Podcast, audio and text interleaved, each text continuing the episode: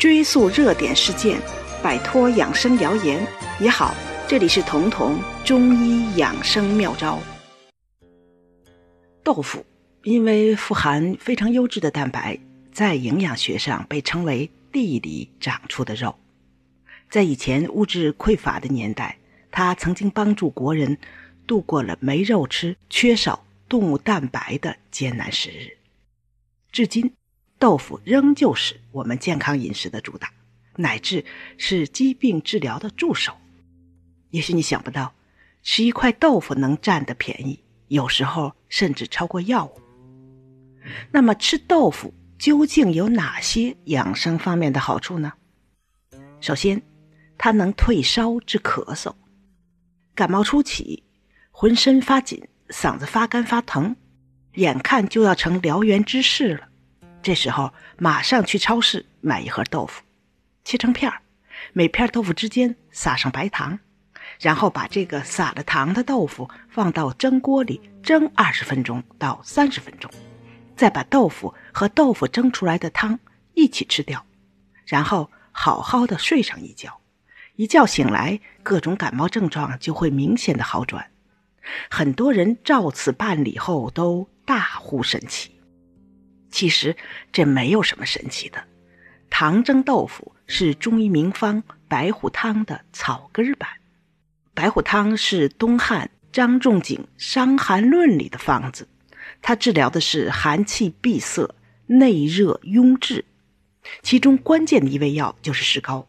石膏可以清内热，而现在人的感冒基本上都是寒包火，着凉的同时内里早就有热的蓄积了，所以必须用清热的药物清热散热。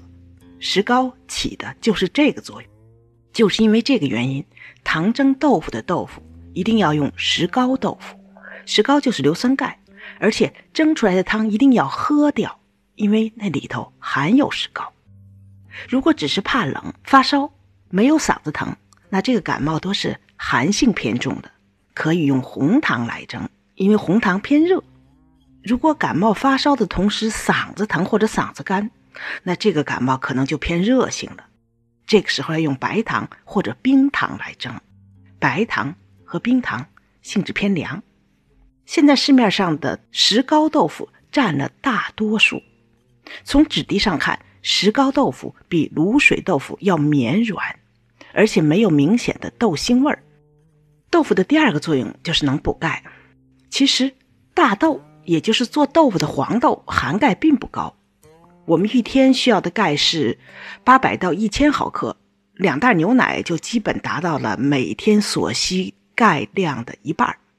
但是如果你靠大豆来补钙，那要吃四百克的干豆。也就是快一斤的干黄豆了，这几乎是不可能。但是为什么把黄豆加工成豆腐，钙的含量一下就高了呢？因为做豆腐的时候，为了让豆浆凝固而用的卤水或者石膏，里面含有很多的钙。豆腐、豆腐皮儿、豆腐干等豆制品，它的含钙量都很高，与这些都要用凝固剂有关。凡是没用过含钙凝固剂而制作出的豆腐或者豆制品，它的含钙量就不会特别高了。比如说内酯豆腐，再比如说豆浆。所以我们喝豆浆图的不是补钙，图的是它里面含的优质的植物蛋白和植物固醇。如果从补钙的角度上看，豆浆远不如豆腐，也不如牛奶。豆腐还有一个好处。可以降血脂。中国很多传统名菜都是荤素搭配的，比如说百叶结烧肉、什么泥鳅钻豆腐、萝卜牛腩之类的。除了对味，还因为这样搭配很健康。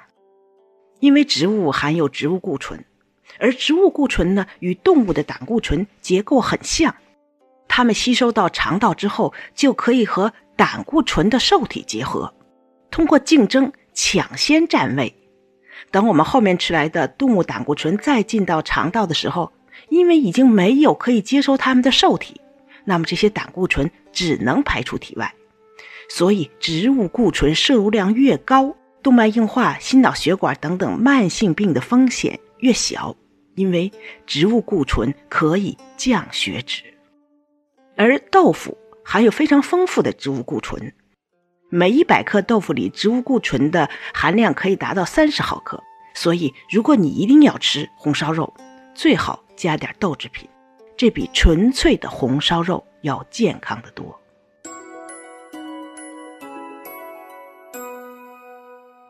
本节目由健康新同学、博吉新媒联合出品，喜马拉雅独家播放。